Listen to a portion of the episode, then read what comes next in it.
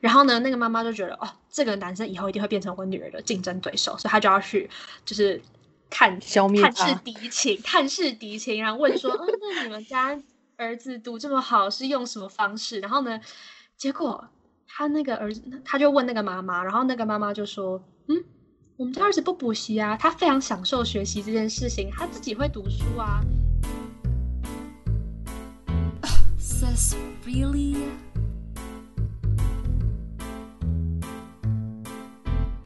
大家好，欢迎收听第二集的 Talk to Me，女人们来谈谈，我是瑞莎。我是蛋姐，我们今天要来谈的是，成绩好就是乖小孩吗？成绩到底重不重要？有想要谈讨论这件事情，就是最近又是一阵的升学期吗？就是渐渐的有学生们要进入大学，或是要毕业，或是要呃考试。那讲到成绩，我自己会很主，就是在我觉得在台湾社会很很。大家会很马上把成绩连接到跟就是你是不是乖小孩有关。那你觉得自己是个乖小孩吗？就是你对于一好，现在讲好了，你对于乖小孩的定义是什么？以及你觉得自己是不是乖小孩？我对于乖小孩的定义就是听话，然后我觉得 I'm absolutely 乖小孩，就是呢，就是就是一个我从小到大被算被贴的标签吗？也不要。也不要说标签好了，就基本上觉得就是长辈就会说啊，就是啊你好乖哦，他就是成绩还不错啊，然后或者是哦就是做什么事情好像就是得到一个不错的成绩，他们也会说啊你很棒，所以我觉得基本上乖小孩就是可能长辈常常拿来说嘴的一个词吧，然后我会认为对我就是个乖小孩。我也觉得你是个乖小孩，我们好像就是、we went over this，但是对，其实我觉得我也觉得乖小孩的定义其实就是听话，然后其实听话这个东西呢，在你小时候看来是一件被当做是一件好事，但是你长大之后、这件事情你会越越来越发现说为什么要听话，以及。就是小时候呢，大家常说的什么听话，其实只是说哦，叫你去读书，你会去读，然后你不会，你没有什么副业，就是你在你在你的就是呃升学过程中，你就是一个认真读书的乖小孩。对，我觉得这个就是就是乖小孩的定义，就基本上就是长辈希望你做什么，然后你有达到，然后他们觉得你很棒，就是乖小孩。就是一个这么简单的一个概念，就是长辈觉得你很棒，就是乖小孩。你考一百分，你就是乖小孩；你今天就是拿班上第一名，就是乖小孩。那到底成绩好就真的是乖小孩吗？我，你不觉得其实就是为什么大家会觉得成绩好的人就是乖小孩？就是为什么我们社会上有对有这个标签？那我觉得。这有一部分应该也是，就是跟华人社会，就是真的是什么东西都是靠考试来没错定义。反正就是从科举时代，就是华华人社会从之很古代就是一直在考试啊，然后考试完不是就是会分什么，就是啊状元什么的，然后按照一个榜单，然后来分发一些公职啊，然后有办法在就是政府工作的人就很棒，然后有很多薪水，生活稳定等等的，所以。考试在这个社会中，就毕竟真的是占了很大一部分，然后又尤其是在台湾社会、华人社会，就是我们就是很靠着考试在决定你的未来的一个文化。而且就是考试，它就是其实是用很确切的数字来评断一个人的能力。那这样这件事情真的这样公平吗？为什么就是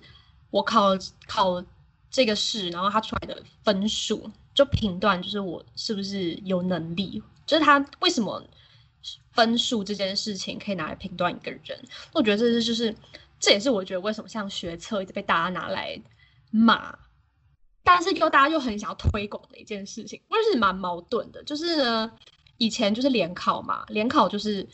现等于就是其实就是现在职考，算是一样东西吧。嗯嗯、对啊，它就是一个考试成绩定生死。然后呢，像我觉得对于呃，可能就是成绩好的学生们来说，学测，如果你今天又是一个不会面试的人，学测对你来说就是蛮不公平的。就是你可以考七十五几分，哎，不对，现在小孩是七十几分呢！天哪，我们老了，已经不一样了，我才毕业而且好像也不用考全部的科，你早就是考好像他们也不一定要科对，因为就是一我个，突然有一种老了的感觉。就是你也才对啊，就好像也才三毕业没多久，制度就一直在变，就是台湾的学制一直在变。没有，因为我记得就是让我，哎，我是去哪里啊？我好像是去年暑假嘛，没有，我寒假的时候有回我们高中，然后呢，就是大家在高，就是你知道高中大概在考试期，就是呃高三的走廊都会贴说什么啊嗯学测，呃什么不谁要你很吵分的话就要学啊测就考七榜十几分，呢？然后？他们就说什么？哦，呃，然后就会榜单上就很多人说什么？哦，七十几分，七十几分就很多，然后说为什么就是七十几分是，就以前不是七十五几分嘛？然后呢，我就问了一下，我问谁啊？我应该是我好像是问我同学吧，同学就说哦，因为他们现在不用考就是全科，然后我就测现在是七十几分，总之学测现在满积分？七十几分，反正呢学测就是，呃，除了考试之外，你之后还是要写推甄，你还是要准备一个自传，然后嗯交到你要投的学校去，然后还要面试，嗯然后就嗯会、我就是那种印象很深刻的是，像去补习班啊，或是甚至在班上，老师们都说。不要因为学测考不好灰心，不要因为就是推甄没上灰心，就是其实那个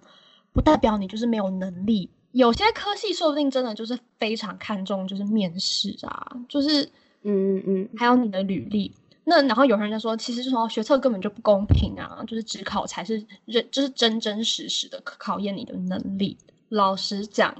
学测呢就是适合我这种人，我觉得学测嗯就是非常适合我这种个性的人。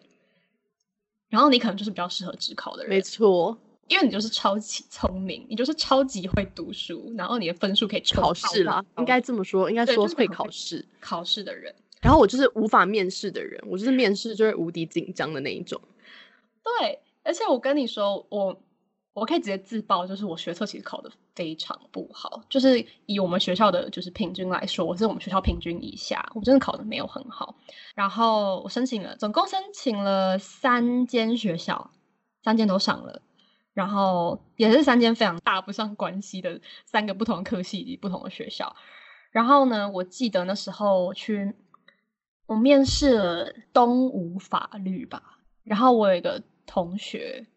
他考的比我好非常多，然后他也去面试，然后他最后就是正取一，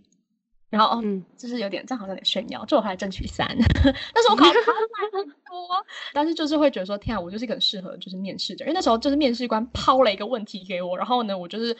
要你就是要不慌张的，然后你就要接招，然后你就要马上的就是想一个舌灿莲花答案回他。然后可能因为你就是从小接受这种训练的人啊，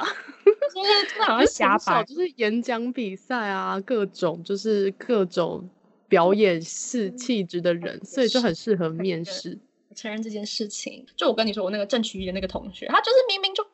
就动物法律根本就不是他第一志愿，他根本就是秉持着一个那只是我的就是安全学校，他分成成绩高非常多，然后去申请。然后我就是一个人在那边怎么办？就是我其实也不太了解法律，但是就是我很会讲话，然 后就去申请，然后就上。就是我像我这种人，其实要虽然说我这样很不公平嘛，就是我就是走一个 适合我的路线。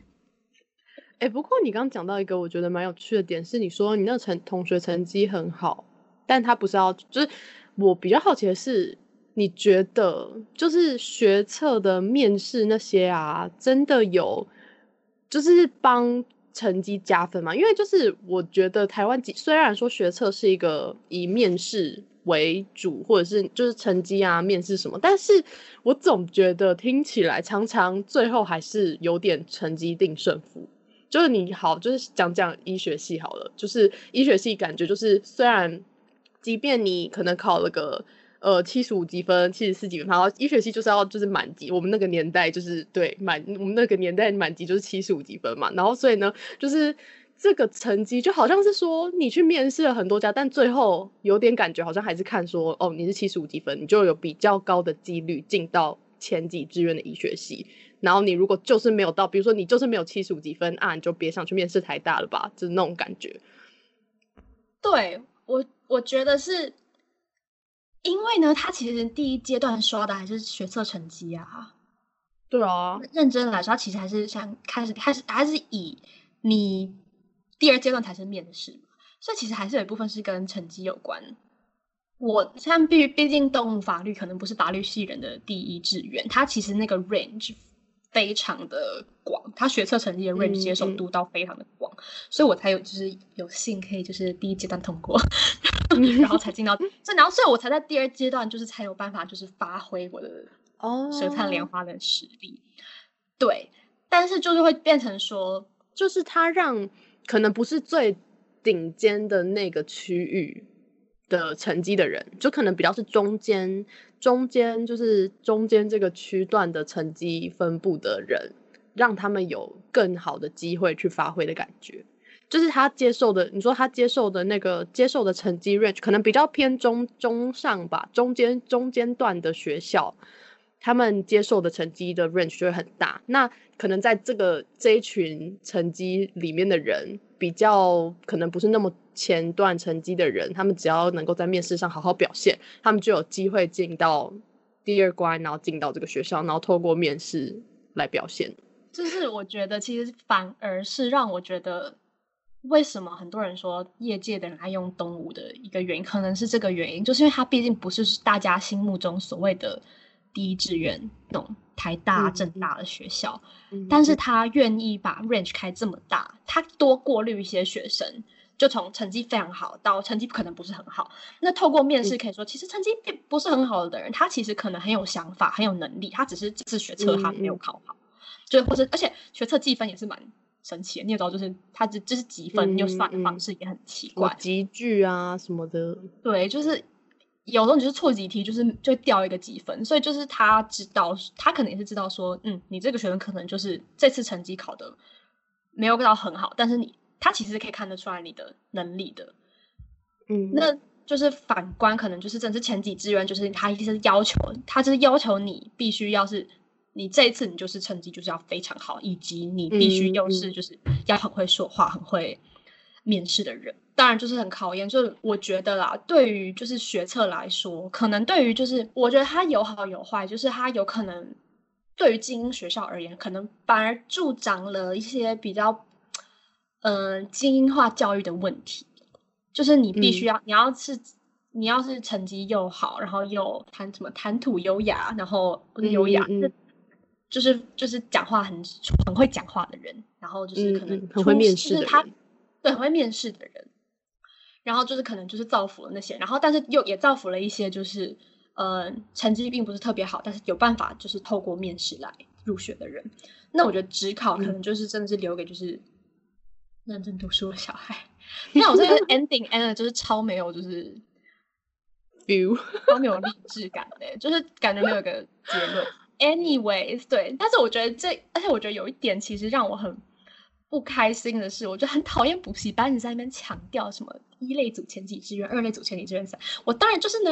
我想跟大家说一件事情，就是他有当然有这个理由，但是补习班就是想要拼榜单啊，所以他才会跟你就是灌输你这些概念。你就算没有，你就算一类组，你没有念到第一志愿也没有关系，你念你开心的戏就好了。你是可以选择你喜欢的东西，那就算你不知道你喜欢什么东西，好，你也不必去就是。不要因为你没有考上那个类组的前几志愿就感到气馁，因为补习班会一直灌输你说你没有考上之前就是嗯，就因为考上前他就还贴在墙壁上，然后很光荣的样子，然后还有请学长姐回来分享啊，都请这种第一志愿的学长姐出来分享。我现在是要讲讲一个故事，然后我不知道我之后是不是需要剪掉，因为我根本不知道那个人会听这会听这个故事，他可能太忙，根本不会听这个故事。但就是某个补习班，就是以前我补过补习班，然后呢，他就请来了一个念了就是非常好的科系的学姐回来演讲。对，补习班还请学姐回来演讲，这件事情就是很好笑。Anyway。但是他请那个谁回来演讲嘛？然后他那个演讲就是那个就是老师定的主题是如何超越自己的梦想。然后我还听了当下，我整个就是很多人你知道吗？真的是迷住，然后就说：“天呐，原来我可以超越自己的梦想！”因为，等下我我可以因为那个学姐本来是想念的是一个，嗯，好，我不要讲她可，我就全部都是以就是我知道她保护就是当事人，她可能本来是想念，假设说会计系好了，嗯。他的梦想是以后她当会计师，然后他的梦想是会计系，但他最后呢，就是他努力读书，考得太好了，他考了就是几，我忘记他是职考还是学测，反正他最后是考得非常好，他超越了自己的梦想，去念了台大财经系，然后他就选择了台大财经系来念，然后他的故事主题就是，对我当初呢立的梦想就是会计系。但是因为我真的很努力，我有办法超越自己的梦想。等一下这个逻辑，考一下。你不是本来想念会计吗？你为什么后来要去念财经？但我不得不说，我觉得我就是曾经在高中的时候被洗脑的那种人，就是被补习班洗脑的那种人，就是基本上哦，啊，我可以爆你的料吗？好，我要来爆一下你的料。就是呢，你在那个你的做的那个笔记上面，你有写下来，就是那个老师说的话，就是超越梦想的话。我在搞，我跟你。说，我不只是你在笔记上看到那些话，我甚至在我高三考完试之后，把他的所有的话都抄在某一本笔记本。基本上应该应该怎么说？就是我觉得完全可以分享我的论点，就是我觉得我高三的时候完全就是就是对，你可以说入教，就是我觉得某一个程度是我需要那个信仰的力量来帮助自己度过高三那时候的苦难。就是因为有时候你真的是会念书念到一个就是绝望，觉得你到底在干嘛，然后就是会就是失去一些就是自我的感觉。但是对，的确，就是但是现在以我就都已经念完大学，这样回头看，我的确觉得那个时候的自己蛮可怜吗？我也不会说可怜，应该说就是那时候自己其实真的需要很多其他的帮助。我觉得他刚好，我觉得他有点就是这样讲的话，可是他就是利用就是高中生不知道自己要干嘛的这个他利用高中生的脆弱，对他利用高中生的脆弱，然后灌输，就是其实他灌输的这些点子，都是只是为了让自己就是冲业绩跟冲榜单。但是但是不得不说，就是我觉得这个就可以点出就是台湾的教育的一个问题，就是为什么大家就是补习班是在宣扬跟宣导这样的观念，而不是真正的帮助这些就是念高中的同学们真的找寻到自己未来的职业方向，或者是真正自己想要做什么。对啊，而且其实我觉得，我真的回头来看，就是补习班这个文化，我后来发现说，就是补习班这样子，并没有，他没有，尤其是大班的补习班，他有点比较像是放任你，就是他没有 care 说你真的有没有懂，你有没有因此补习都懂，他没有真的很 care 这件事情。对他对他们来说，你好像就只是一个数据，你就是一个交钱的人啊。那种一两百个人、三百个人补习班，除非你自己真的去找老师，然后跟老师变熟，然后收到老师会亲自来就是照顾你，或者就是亲就也不知道照顾，听起来好怪哦，听起来有点不太不太干净，有点不太对劲。但是就是就是感觉他们没并没有很在乎说他教了你有没有懂，比较像是就是有有那种 get 我的对啊，我知道，我知道你的意思。但是其实说真的啦，就是在学习这条路上，就是每个人感觉最终是要找到一个适合自己的方法。就是因为毕竟，当然这些很就是人气很高，或者是说人很多的补习班，他们的确用了他们的榜单，创造了很多的，就是就是可能大家就会吸引广告啦，创造很多广告，然后大家就会慕名而来来补。但是这样的学习方式，这样大班制，然后这种就是每一个不同这种大型补习班是不是适合每个人，这就是就是一个问号。就是其实每个人到最后要真的就是真的要让自己成绩变好，是要找到最适合自己的学习方式。像我可以讲是那时候我们就是我那时候去高中补习的时候，是跟我另外三个朋友，然后其实到了高三之后，其中一个朋友就是才离开这个补习班，就是才后来才，因为他其实就是对他对这个科目其实就是一直都学的很不好。那可是因为一开始高一的时候是我们刚刚上高一之前，我们就是一起去试听啊，然后大家就觉得哦，这个老师就是哦很有感染力，让你觉得就是然后好像上课真的还不错，然后大家就去了，然后我们一直补到高三，而且我记得是已经补到高三学测我们都考完了，他才觉得就是他最后才就是离开。他离开这个补习班，然后去了另外一个比较小的补习班，因为他就觉得他其实不太适合在这里，就他就觉得这个大班制其实对他来说并没有很好的学习效果。但他一直等到高三结束之后，才就是哎，不是高三结束，高三学测之后才换，就是那时候其实就已经蛮晚了。就是其实会会不会或许其实一开始。不是因为可能跟着我们，或者是跟风，或者是跟着大家，好像在这里，好像好像就会变好，就是因为那个补习班创造一个这种现象嘛，好像在我们这里，我们就会产出怎么样怎么样的人，怎么样怎么样治考到怎么样怎么样的学校等等。但是其实我们那时候还是学生的自己，我们都不太懂得问自己说，这真的适合我吗？或者是我们是不是因为在那个时候也没有人真的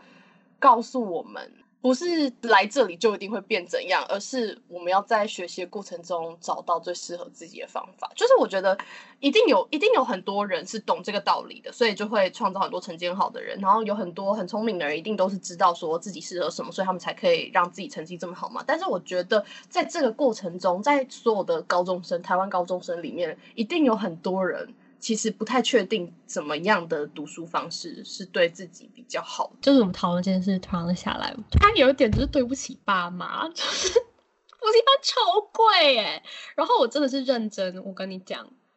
希望他们真的不要听到这一集，然后来就是最后回来骂我。我觉得我高二之后的补习，我补了就是各种，我完全觉得没有用哎。我后来真的是。我觉得我有点浪费时间在补习，然后我很多后来真的都是自己念，然后我发现我不是个，我后来发现我的念书方式其实是一个，我会想要找一个人把这件事情问到清楚为止。你感觉比较适合家教？对我比较适合家教，就是我想要搞清楚这件事情，然后我不太是一个。需要人家帮我整理，就是怎样读笔，就像比如说背口诀，或是不是需要有人帮我，就是就是我不想，我不是想要走一个就是会过会对的成绩，我是想要知道为什么，然后才会对的。就是为什么后来就是理科我真的念不下去，因为我是发现我真的不懂的话，我就是不懂。但是文科东西就是它就是这样，它没有什么好，当然也有逻辑在，大家不要就是批评文科，我们等下讲这些事情。但是是我比较懂就是文科的逻辑。应该是说，我觉得这真的就是每个人，对，就是每个人在寻找，就是在求学过程中，到底要怎么样寻找到最适合自己的念书方式。然后，当然，就是这又可以带到另外一个问题，就是像你刚刚，但我们今天不要讲，但我们今天不要讲。对对对，就是实在太多了，太多可以讲。但其实我我来讲但但我觉得我想要点到一个，就是就是呃，比如说像你提到说。文科，然后你对文科比较有感觉，那我就是对理科比较有感觉。然后我对于大补习班有效，你其实对于大补习班你没有找到什么样的效果。但是有一个点，就是我们在这个求学过程中，我们好像都是在追寻，就是让成绩变好。就是我们为什么会去补习？因为我们想要成绩变好。那为什么我们会想要成绩变好？这就是一个。我们今天的主题，尊重雷达回回来就是对，加回主题，主题就是成绩到底重不重要？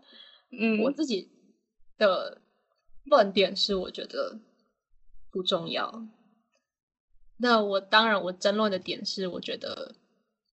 他真正出来的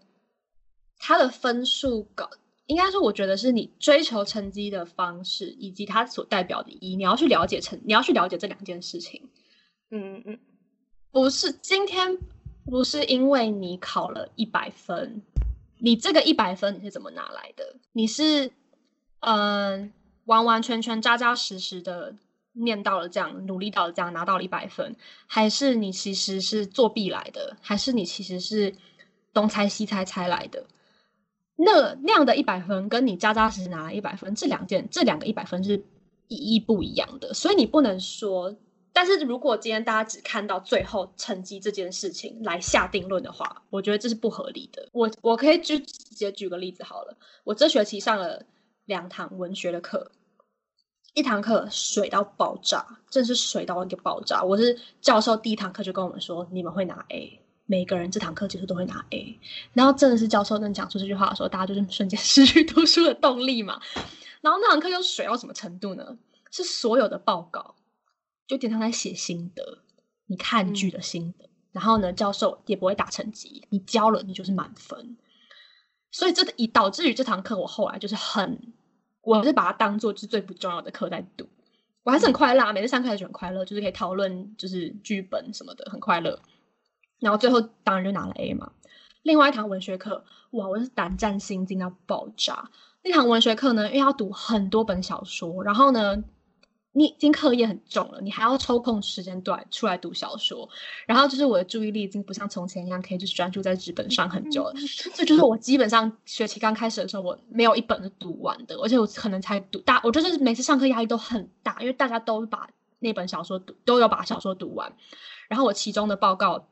嗯，就也分数很低。然后我就很紧张，好像其中那个比重就占很大，我就一直觉得我这堂课一定会就是可能是我就是大学生涯为就是最低分的人生低谷的概念。嗯，然后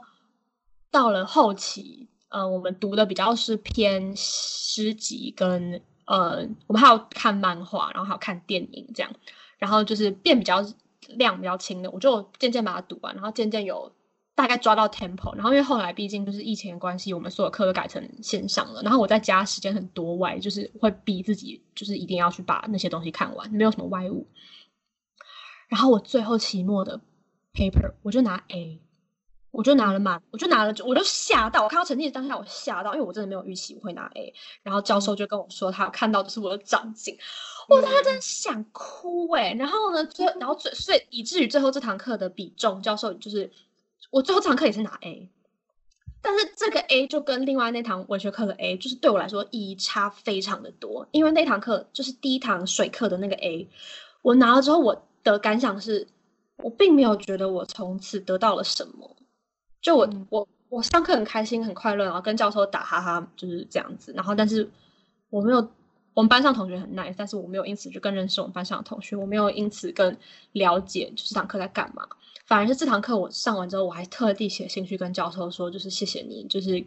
鞭策鞭策也不算鞭策我。那教授其实人非常的 nice，他一点都不凶，但是就是他有办法，就是不断的在呃推动我们去思考更多，去想更多，然后鼓励我们去变得更好。然后我就觉得说，天哪！我后来拿了这个 A，我好开心。我说，我觉得这就是成绩的重要性。我觉得就是最后就是其实。我觉得重要的不是说，就是你我两堂课都拿 A 啊，对你来说可能看起来就是一样的好，但是我有因此就是学到了什么吗？就第一堂课没有，但第二堂课我反而就是收获很多。这就是我觉得成绩不重要，我觉得重要的是你追求那个成绩的心态，以及你追求过程中得到的东西。总之，我的结论就是，我觉得我会觉得成绩不重要的点，有点是从基于这个而来的。嗯嗯，那我就就是我觉得成绩虽然说的确我很认同你刚才说的那个点，就是重点是你到底学会了什么，你到底从这个成绩中你的努力获得了什么。但必须以现实面来说，在这个看成绩的社会，其实成绩决定了很多我们未来，就是我们的未来。因为像是比如说以台湾的学学制来说。我们要靠成绩，你才能去到某个大学、某个科系。那你去了哪个大学、哪个科系，其实决定了很大一部分你未来的职涯发展，或者是很大的一部分你未来会接触的生活圈，你未来会接触的经济层，就是阶层、经济阶层等等。所以，我觉得成绩在成绩到底重不重要这个问题，其实在现实面来说，它还是有一定的重要性，但。重点就是这个重要性来自于，因为你的成绩表现会影响到你未来的一些呃学校、你的生活、你的经济能力等等。但你怎么获得这个成绩，当然又会决定你这个人是一个怎么样的人，你的内就是你的内在到底含有什么样的东西。因为就像你刚刚说的，如果他今天这个人他完全就是靠作弊获得他的好成绩，靠各种各种的就是方法来获得一个好的成绩啊，好的。那个履历呀，好的样子等等，来获得他这些，但是他这个人的内心其实根本没有学到什么，或者是他内心就只有这些伎俩，但是没有真材实料的话，他在未来他的生活、他的社会，他还是会慢慢被淘汰掉，因为他没有真的获得他该有的能力，他那个成绩所代表的东西，那这个人也还是会被淘汰掉。所以其实我觉得重要是这两者，就是像你说的，你一堂课、两堂课你都拿 A 了，但一堂课它让你就是很很花时间的做很多功课，然后你做很多作业，然后你真真的获得的很多东西而拿到了 A，这个 A 还是重要的，因为你表示你的努力被教授看到，然后而且你真的在这个努力的过程中，它完完全全显示了你的努力的成果。讲，那它当然也会帮助你未来在你的职业发展，或者是你未来要前进的地方，让未来的人可以看，就是就是你你可以，你这个能力是可以帮助你的未来的。你获得，你从这个 A 获得的能力是帮助你未来，你想做更多的事情，你有这个内涵，你有这个学习到的东西，帮助你继续前进。所以我觉得，虽然说成绩的确就是就是它就是不一定代表什么，但是在这个看成绩、看履历。看排名的社会中，这个还是多多少少成绩还是多多少少有它的重要性在。的确啊，我觉得就是看现实面，还是有些东西成绩还是毕竟有点重要。那我们就讲到成绩重不重要这件事情，我们就可以以一个嗯读的科系是成绩其实不是很重要的一个科系，以及成绩非常重蛮重要的一个科系，两个不同的观点来讨论成绩这件事情。好，就先从我的科系开始讲好了，因为我是读大众传播科系以及呃女性与性别研究，那这两个都是偏人文社会科学类的科系，然后科系上面就是我们的作业啊，大多都是偏研究跟申论。所谓的研究比较像是，可能教授会让你我们上课要读的文章非常的多，就是以一些。那个领域的专专家或是教授，嗯，写发表过的论文，我们要一直去读。那像大众传播，它比较偏向是一个社会观察吧，因为它没有什么。呃，他也不是在争论对错，因为像大众传播，就是比如说你是观察媒体的趋势啊，媒体的走向，然后你就是学习说大概媒体是怎么运行的，怎么进步，再怎么在进步啦。可能以前是大家都会听广播、看电视，然后现在一向就是呃大家都使用电脑啊，串流媒体，那比较像是社会观察。那当然也有一些可能跨领域，像如果跨到女性与性别研究的领域的话。就还有在争论说，现在的媒体是不是并不是那么有代表性？可能荧幕上我们看到的故事，并不是代表所有人的故事，或是或是一些不准确的故事，比较像是这一类的东西。那这些东西呢，就比较没有一个什么正确答案，以及去背这些东西可能没有什么用。比较像是教授比较希望说，那你好，你了解了这些观察，你了解了这些现象之后，那你对这件事情有什么看法？所以我觉得，像我说我们的成绩，如果是教授来打的话，就我。他比较偏向说，你争论的点，就你今天写了这个 paper，你所争论的点，你的文章架构有没有办法说服教授？有没有办法让嗯教授了解你争论的点在哪？以及你有没有做足够的研究来支持你的论点？所以这些东西就比较没有像是说，好，我今天像比如说你今天上数学好了，这一题就是有一个正确的答案，没有正确答案就是没有分嘛。嗯，所以我们的。然后，因为像是数学啊，或是呃解什么化学那种东西，就是需要很多的练习，所以像以前像什么写数学才有那么多练习题嘛，嗯，导致说就是大家都会认为说，像我们就比较没有这种作业，我们就比较没有说今天要背什么那个文章第一章的点到第三章，就是没有那个东西，所以就是导致说那时候因为我呃。那是我去年的室友们，大部分都是念三类的人，只有我一个人是念一类科系。然后大家刚开学就非常多的小考啊，就是要考就是化学或是考呃资工那一类，就是要写口的那种。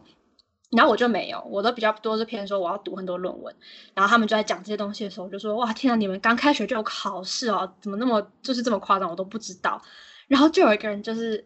我不知道他是无心的还是有心的，就跟我说，所以你们一类是就真的很轻松吗？就就真的很轻松哦。然后我心里就很想翻三个白眼，就是轻松你的妈啦！就是我跟你讲，我真的觉得你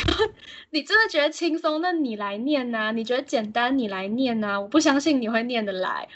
所以我觉得哦，这点就让我很生气。就是像我们辛苦在别的点上，就你们辛苦的是因为你们要一直不断的练习，就是习题，你们要一直不断的去，呃，可能背就是化学反应。那我们就是被逼着说，好，你现在要理解这个文章讲的什么，然后你必须要就是想出你自己的一篇论点，看法或是你要对看法。所以我们的科系比较像是透过讨论以及交流来达到共识。像我们的课堂上很多，其实到了大三、大四的小班制，其实是教授上课就是他每一堂课都会安排阅读进度，然后他会他对你的期望就是你今天进到这个教室的时候，你已经把他呃 assign 的那个文章你都看过了。然后上课就是讨论文章，上课就是教授就是抛问题讨论文章，然后你就是跟同学讨论，然后教授甚至还会鼓励你说提出跟作者不一样的想法。你今天看这篇文章，你甚至不需要不需要认同教授那个呃作者的想法，你甚至可以提出就是呃不赞不赞同的论点。然后教上课堂上会就是读的文章，你就是不是你所有读的东西都是对的，就是你今天读这篇文章，下下个礼拜那个作者可能就是提出一个完全不一样的论点。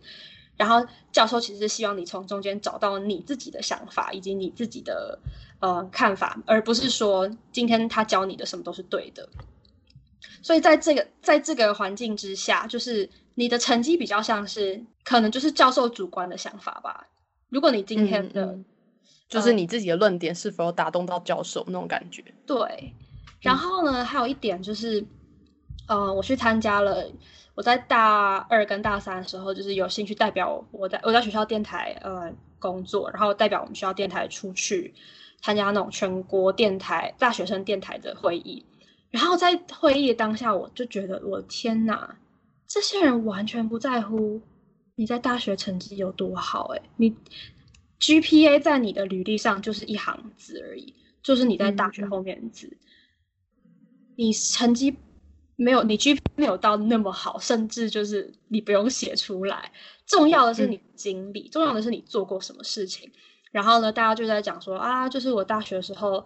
我完全没有人在讲说你上课就是上课成绩多好，大家都在讲说我去外面做了什么事情，我参加了什么活动，我遇见了什么人。然后我就突然觉得说，我今天就算我这场这次考试考不好，我只要有办法，就是做更多事情，这些都我今天这个成绩是一点都不重要的耶。然后我就突然吓到，当然就是我还是会督促自己要把就是成绩顾好，嗯因为我觉得那还是一个呃理解上的，你自己对课堂上的嗯、呃教材的理解程度的成效，很效，对。但是老实讲，就算我今天成绩没有到很高，我未来的就是公司的雇佣者，他也不需要知道这件事情。就是说大家比较在意你们的故事、你的人生经验跟你自己的经验，因为毕竟好，我觉得有一个你刚刚讲到的点，我我想到的是，因为文科跟理科有一个最大的差别是，文科基本上没有所谓的什么标准答案。对就是基本上就是因为这个社会结构，这整个社会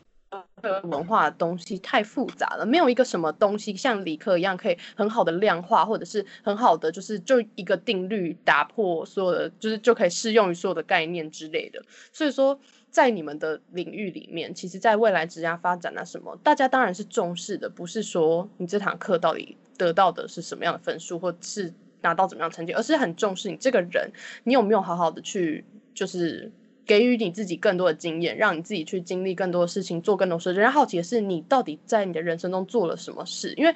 因为就是要做了这些事，做了你这些努力，或者是就是完全不是只是念书这件事，而是你的人生要有什么样的经历，你才能够激发更多想法。所以说，就是文科的文科的领域真的很重你的人生经验、你的经历、你跟人相处，你怎么跟人相处，你在做事情上你用什么样的看法去面对这个世界等等。但是相对于理科，说说穿了，你要说到底是文科比较简单还是理科比较简单？我觉得这真的就是一个一个一个可以可以打架几百年的问题，因为理科就是一个说说说要怎么讲，就是理科其实。可以说它就是很简单，因为基本上前人已经有很多很多的定律帮我们就是放在那里。那我们要做的事情是根据前人发现的定律，再继续去寻找一些科学的道理啊，或者是一些就是就是正再更深入做一些科学的研究。我们有很多的 foundation，很多的一些前人建立好的理论跟一些定定律啊等等。但是文科的话，就是文科就没有办法。这么这么简单的用一句话概括，然后再慢慢堆叠上。文科的架构跟理科的架构本身就非常非常不一样，我觉得。所以在文科的科系中，他们的成绩就是能够显现出来的东西就没有那么呃明显吧。就是文科的成绩就是。表示这个教授认可你的想法，但是理科，因为我们要必须先建立好那些前人，我们要先学好前人的 foundation，前人做好的研究，前人留给我们的定律是怎么样，他们的发现，他们的科学研究结果发现的的。所以为什么理科相对好像很注重考试，很注重成绩，就是因为有很多东西是就是在那你要建立好的 foundation。那像我念的是医学系。医学本身，说真的，我们一开始在接触这个领域，就是这个科的内容的时候，根本也不用什么过多的理解哦。当然，我这样讲可能会被很多 医学系的教授骂，但是其实，在一开始真的有很多东西是要用背的。虽然说，当然就是到后面，就是老师会教你一些归纳的方式，或者是一些，比如说像我们在念解剖，叫什么东，当然每个东西都有它的一个规律跟一些一些他的就是。可以协助你去理解这些事物的东西，但是不不能否认的是，很多东西的确都要很认真、很努力的把它记下来。那唯有把这些东西记下来了，你有这些 foundation，你在之后的路，你才有可能继续的去开创新的东西。比如说，等到我们就是未来就是进到临床之后，你要先熟悉怎么照顾病人啊，你才有可能再去做更多的科学研究，去发现更多新的科学问题，然后再往下。但就是前提就是我们要把我们的 foundation 就是都都就是都架组织起来，但是我们理科 foundation 跟文科的 foundation 就是很不一样的结构，我觉得，嗯，我觉得在医学系就是大家会觉得为什么要成绩好，为什么大家会追，就是为什么是他好像在这个社会下是要成绩够好的人才可以进来这个科系，那就是因为可能在。因为要进到这个科系，你必须又要背更多东西，你又要念更多的就是这种科学的啊、生物的啊等等的东西，所以当然会需要的那个门槛，好像是需要很会念书的人、很会考试的人才有办法进来。那其实，在医学系里面，就是这这个这个科系的人啊，其实就是从小就是一群在各就是在成绩上都很优秀的人。那大家来到这个地方，其实说真的，就是。嗯，有些人其实刚来的时候就很不适应了，就是有很多人一来可能就会觉得说，就是压力很大，或者是可能他以前是成绩很优秀的人，但他来到一群都是这样的人的时候，就开始 OK，我现在到底是一个什么样定位，就会就会产生很多自我怀疑啊，或者是可能就是会怀疑说，我真的有这么喜欢这个地方吗？因为哦，有一个点是因为来到这个科系的人，其实常常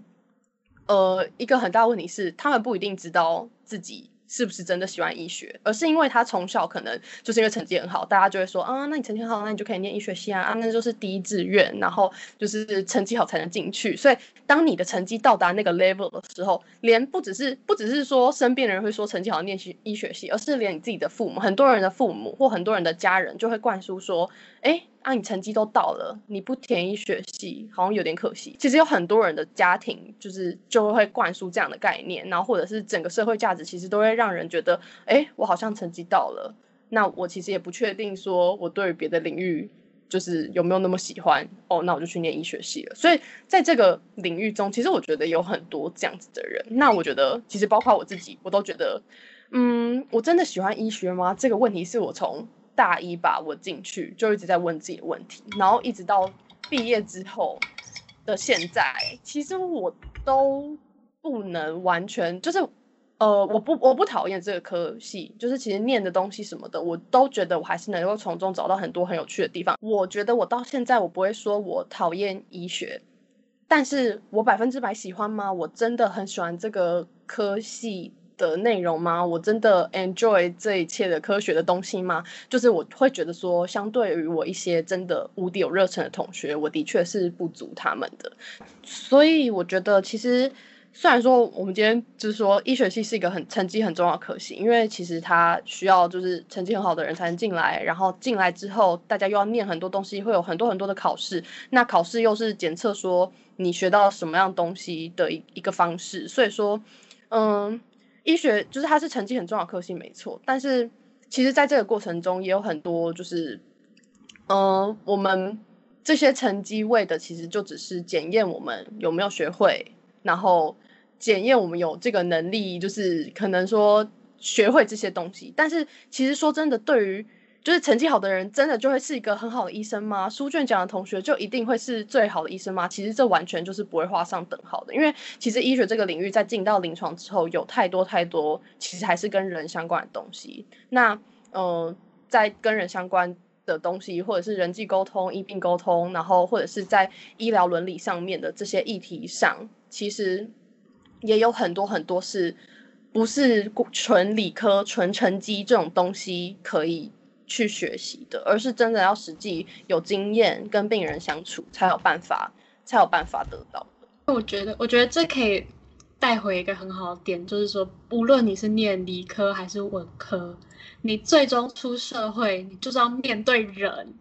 没错，这个东西其实是你无法用成绩去衡量的。就是不管你今天是在学校成绩要好到爆炸，还是你在学校成绩是不太不那么重要的，你最后出来你都是要面对，大家都是要面对人际关系的问题，就是可能职场上那些东西。而且我觉得就是呢，我们两个在争论，我们两个就是科技这么不一样，我觉得有一个很还蛮，it's like kind of interesting。的点就是呢，我虽然说像我说大众传播科或是人文社会类的科系不是那么重成绩，但是嗯，成绩教授给你的那些成绩比较像是对你的嗯理解能力以及就是嗯叫什么 critical thinking 的能力给你的分数，批判性思考，对批判性思考的一个嗯程度，教授是帮你在。帮你评的分数比较像是，呃，给你认可说，就是，嗯，没错，我你今天的你今天有就是完完全完完整整的学到这堂课需要给你懂，就像我前面有讲到说，我那堂就是很难的那堂文学课，就是你有完完全全的突破自己，然后去嗯超越，所以就是说，虽然说成绩最后来说。在我深圳找工作出去职涯并不是那么重要，但是它也是代表说我了解就是题材的重要性。那反观医学系是你必须一定要成绩很好，因为你必须要了解这些东西之后，你才有办法就是拿这些东西去应用在就是可能以后做研究上面，或是你可能有办法就是呃，要不然你你而且就是你工作上一定会用到这些东西。嗯嗯，所以就是嗯。然后，但是进到，但是你有说成绩最好的人进到职场上，并不一定是会是最好的医生，那就变成说，那成绩在就是，我觉得这两边都可以争论说，其实成绩的重要性跟不重要性，呃，可能在不同阶段，就是不同，会可以用不同的方式去审视。嗯，而且就是成绩，就是成绩其实就是一个工具，说穿了，它就是一个工具来审视。你在学习这项东西的一个成效，那其实未来在工作上或者是在社会上，你在面对人会遇到的，其实真的很多东西是你没有办法用成绩来显示的。我想要讲一件事情，就是我们以前在就是医学系有一门课，就叫做医学伦理吧，应该就是这堂课。这堂课就是，当然老师非常的想要告诉大家说，哦，就是怎么样跟人相处啊，病人会有什么样情境啊，怎么样的沟通方式啊，等等，有一堆一堆这种这种类似的课，那这都是大家最懒得上的课，跟大家最不想上的课。因为其实说真的，当然就是他老师开这个课有他的用意，因为就是知道我们在未来在那个临床上会遇到很多类似的问题等等，那就会激发我们去思考嘛。但当这堂课如果要考试，或者是需要。做一些就是你就会觉得啊，为什么这样子的课要用考试来来的方式来呈现，或者是为什么这种东西要出考题？所以就是其实成绩这这件事情重不重要，真的就是就是一个就是一个你学习的成效。那其实人生中还有太多事情是没有办法用成绩来衡量的。我是觉得你们那堂课教授可以，我觉得啦，一定是因为就是你们可能大家不是很想这堂课。我觉得要不就是可能改口试，就是今天教授丢一个情境题给你。但是我觉得，因为可能教授也知道大家并不是很想上这堂课，然后就好吧，就是出这种考卷，然后就让你们轻松过这样。那我想讲就是呢，因为你提到就是医学系嘛，不知道大家有没有看过一个韩剧叫《天空之城》，非常好看，你有看过吗？我没有看过，但听说就是剧情还蛮变态的，是真的很变态。我觉得他有点把就是成成绩好，就是要要考好成绩，然后进医学医大，就是医学院这件事情，哇就是太变态。但是我完全可以相信这种东西真的存在。因为他的故事大纲其实在讲一群就是有钱人妈妈们，然后他们想把自己的小孩送，就是。就是小孩子都是在高念高中，然后他想试图，呃，让他拼，就是在在校成绩要就是第一名才能进医大，然后就是医学大学。然后呢，嗯，他们就请了一个指导教练，专门来就是当你的。也他其实更点也也不是家教，你就是要去送他去上课，然后帮他补习，然后会帮你出考题，然后呃还会教你就是什么冥想，就是那个指导教练会，他就是有点像是你付他这么多钱，他保证你一定会进医学大学，然后会帮你把履历做漂漂亮亮，然后申请定进。但中间实在发生太多变态的事情，然后其实里面很有趣的是，他们是一群有钱人妈妈嘛，然后呢，呃女主角的。女儿是一个讨人厌到爆炸的一个就是资优生，她就是她人生就只有读书，然后呢，她甚至就是因为她被她妈妈，她成绩很好嘛，然后她妈妈就把她宠坏，然后她就是一个个性很差，差到就是你真的看到她会讲，就是哦，她一讲话你就想就是把她掐死的那一种，就真的很讨人厌。然后这时他们社区搬进了一个新的家庭，然后那个家庭呢的儿子。是他们那这次考高中的，呃，就是那个女儿是榜首，然后那个男生是第二名，就考进这个高中的那个男生是第二名。然后呢，那个妈妈就觉得，哦，这个男生以后一定会变成我女儿的竞争对手，所以他就要去，就是看消灭探视敌情，探视敌情，然后问说，哦，那你们家儿子读这么好是用什么方式？然后呢，结果他那个儿子他就问那个妈妈，然后那个妈妈就说，嗯。我们家儿子不补习啊，他非常享受学习这件事情，他自己会读书啊，他有问题就是去问老师，然后呢，他说我才不相信呢，怎么你怎么可能就是不补习，然后还可以考那么好？很激烈，就很激烈，然后就是而且其实很荒谬，就其实很好笑，然后因为呢，这些妈妈们都很，就是这些本来住在社区里的妈妈们都很荒谬的，用各种荒谬方式让自己小孩成绩变好，所以这个新进来的妈妈觉得这些妈妈们真的很荒谬。反正就是经历了太多荒谬的事情，然后结局是他中间当然参加一些韩剧里面狗血啦，就是一定要有就是 什么私生女啊，然后一定要有什么什么爸爸早年忘记了你，反正就是这种有，然后哦假扮成富家女这种就是很狗血的韩剧剧情，但是真的就是我看到的时候都会就是起鸡皮疙瘩，因为我就是我们听过一些故事，就是有些人的。爸妈真的就是给小孩子的期待，就是一定要很高啊，高，然后呃要求他们做一些很多很多他们其实小孩子其实不愿意做的事情。我想讲今天讨论的是，就是今天你成绩好，成绩好的学生，他们真的就自由吗？其实常常不是的，我觉得就是其实常常反而他们是背着这个光环，然后有着很多好像他们应该要做的事。就像我刚说的，就是很多人因为成绩，只是因为成绩到了，其实他说不定对很多其他的领域是更有兴趣的，但家人就会说，哎，那成绩到了不填吗？然后或者是，嗯，都考上了不去有点可惜，就是有很多很多的声音在影响一个十八岁要选志愿的小孩，其实是这样的，而且哦，你刚刚讲到那个《天空之城》，我有想到一件事情是，就是我不知道我没有看过，但是之前我跟我一个朋友就是在讨论这件事，他有跟我讲那个剧情的大概，然后他就跟我说，那个《天空之城》里面就是有出现那个一个什么读书的房间哦，就是好像有点变态，就是一个小房间，就是把小朋友的关在里面读书之类。然后他说，就是我那个同学跟我说的是。他说那个房间就是那个播出来之后，竟然有人真的在网上卖那个房间，就是真的卖那个盒那个房间的那个盒子之类的。然后所以你刚刚就也说到，就是你相信一定这个社会这个世界已经有个地方真的有人就是想要这样做，我也相信。就是我觉得多多少少在。不管，我觉得可能是亚洲这种，就像我们前面可能提到说，亚东方这种社会考试的文化下，可能真的还是有很多观念，就是会有点逃不了，就是称那叫什么“唯有读书高，万般皆下品，唯有读书高”的这种一个这样的想法。而且我觉得像是怎么讲呢？成绩好的学生，因为我们毕竟就是高中读，我们读的高中就是充满着成绩好的学生。然后呢，我自己，嗯，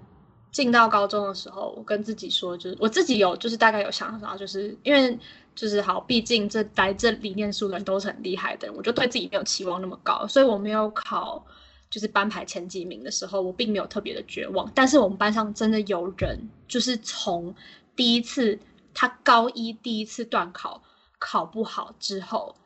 崩溃，整个人崩溃。当然也有一些不同的因素，就是有有可能就是因为你可能嗯刚上高中，然后加社团呐、然后有的没的，就是五花八门的东西，然后搞得就是很眼花缭乱，然后你可能就会忘记顾课业，然后可能就因为这样，然后你又成绩变不好，然后就压力就很大。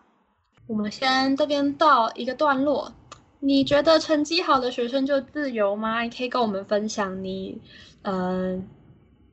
对成绩的看法，还有以及就是，或是可以说一下，你可能有跟我们一样有就是叫什么啊，服老的心态嘛？就是你可能像我们一样，就是第一次有这个，就是发现学测变成七十几分，然后觉得因为这样觉得自己很老的人，可以跟我们说。所以你也可以跟我们说一下，你们有没有就是这一类的心得？好，那我们那我们下一集再见，拜拜。拜拜。